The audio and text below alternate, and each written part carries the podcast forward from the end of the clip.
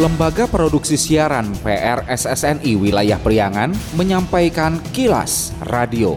Disiarkan di 20 radio anggota PRSSNI di wilayah Priangan. Dan kilas radio edisi kali ini di antaranya mengenai Hujan intensitas tinggi di Garut akibatkan longsor dan tanah gerak. KPU Kota Banjar gelar simulasi pemilu. Pendengar, inilah kilas radio selengkapnya. Kilas Radio. Kilas Radio. Kilas Radio. PR SSNI Jabar Wilayah Priangan.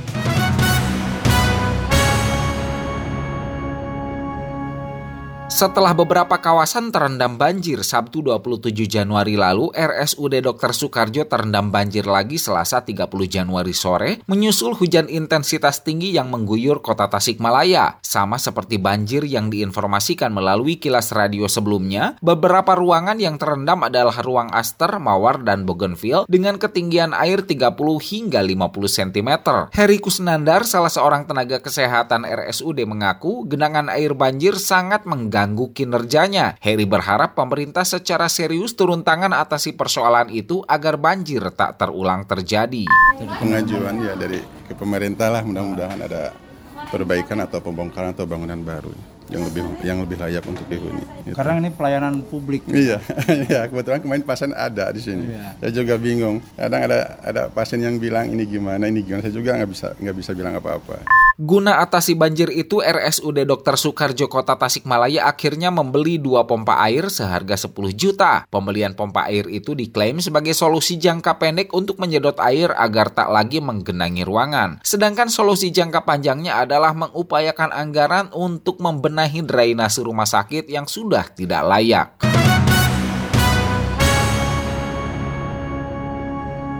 Arus lalu lintas dari dua arah di jalur utama Garut Pamengpe kembali normal setelah sebelumnya terganggu akibat tanah longsor disertai bebatuan di wilayah Batu Tumpang, Kecamatan Banjarwangi, Kabupaten Garut, Rabu 31 Januari. Tak hanya longsor yang tutupi akses jalan, curah hujan tinggi dengan durasi cukup lama juga akibatkan pergeseran tanah sehingga satu rumah warga terancam ambruk. Kapolsek Banjarwangi, Ibtu Amiruddin Latif, membenarkan arus lalu lintas di jalur utama lintas selatan Garut menuju Pamengpek dan dan sebaliknya sudah kembali normal setelah sebelumnya sejak Selasa 30 Januari malam tertutup material longsoran tanah dan batuan dari tebing. Menurut Latif, bebatuan sudah dipecahkan, material longsor sudah disingkirkan sehingga arus lalu lintas kedua arah lancar setelah sejumlah personel kepolisian dan petugas dari instansi lain termasuk masyarakat berupaya menyingkirkan material longsor dengan peralatan seadanya. Ditegaskannya, jalur selatan Garut itu termasuk kawasan rawan terjadi bencana tanah longsor longsor apalagi saat musim hujan. Ia pun imbau pengendara untuk lebih meningkatkan kewaspadaan dan hati-hati saat melintasi daerah rawan longsor, terutama saat turun hujan.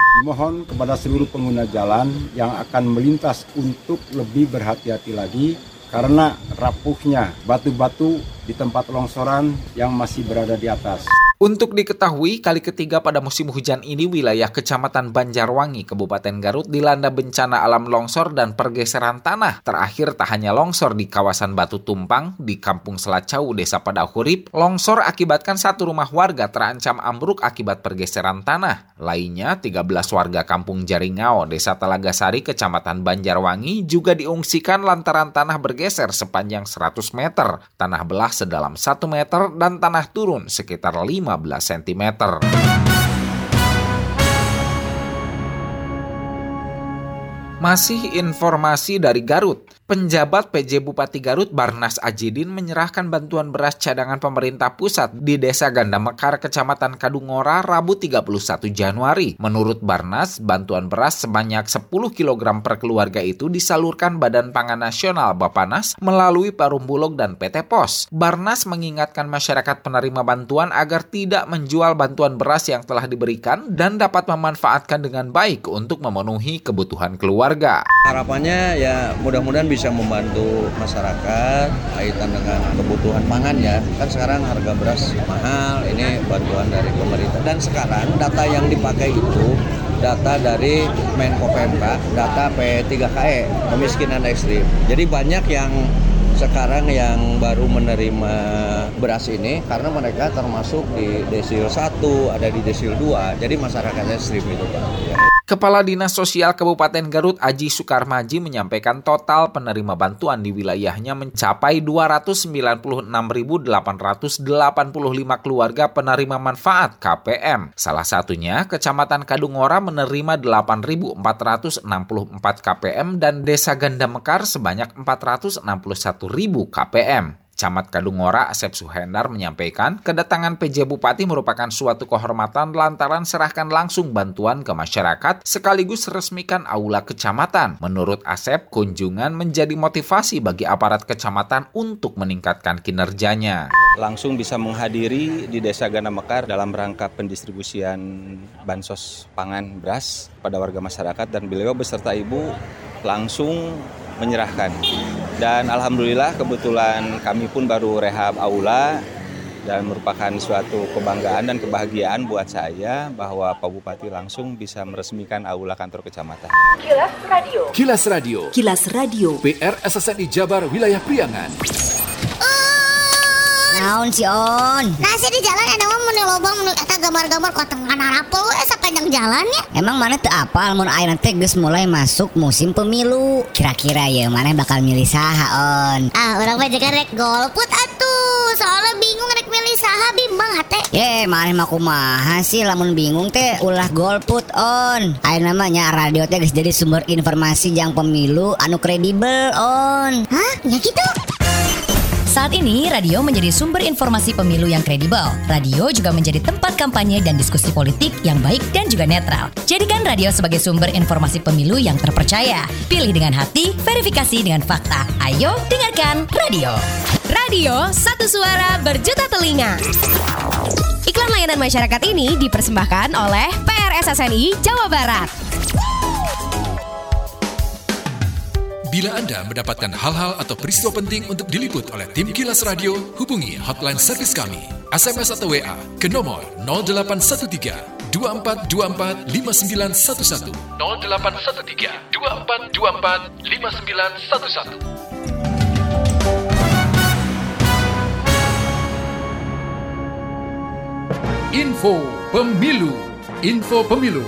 Persembahan PR SSNI Jawa Barat Menjelang pelaksanaan Hari H pencoblosan suara, Komisi Pemilihan Umum KPU Kota Banjar menggelar kegiatan simulasi pemungutan dan penghitungan suara pemilu 2024 di lapangan Ekadaya, Desa Neglasari Banjar, Rabu 31 Januari. Pelaksanaan simulasi pemungutan dan penghitungan suara dengan menggunakan DPT real dari TPS 12 Dusun Warung Buah RT 30 RW 15 Desa Neglasari, Kecamatan Banjar. Warga pun terlihat antusias untuk mengikuti kegiatan simulasi ini. Ketua KPU Kota Banjar Muhammad Muklis mengatakan, simulasi dilaksanakan untuk memberi gambaran proses pemungutan suara dan penghitungan suara pemilu 2024 pada 14 Februari nanti. Menurutnya, simulasi juga sebagai contoh agar KPPS bisa melaksanakan proses pemungutan suara sesuai dengan regulasi. Dalam proses simulasi pemungutan dan penghitungan suara tersebut menggunakan contoh surat suara yang disesuaikan dengan aslinya. Hanya saja identitas dan logo parpol dibedakan dibedakan guna menghindari hal-hal yang tidak diinginkan terjadi. Seperti realnya kita laksanakan simulasi ini Pak, supaya teman-teman di KPPS ini bisa melaksanakan sesuai dengan apa yang menjadi pengetahuan ataupun disesuai dengan regulasi seperti itu.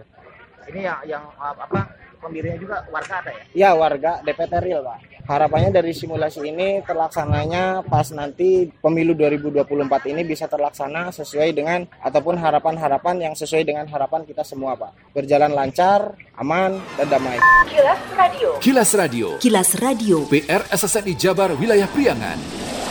Sekian Kilas Radio. Saya Dido Nurdani beserta tim Kilas Radio Priangan. Salam PRSSNI. Kilas, Kilas. Radio.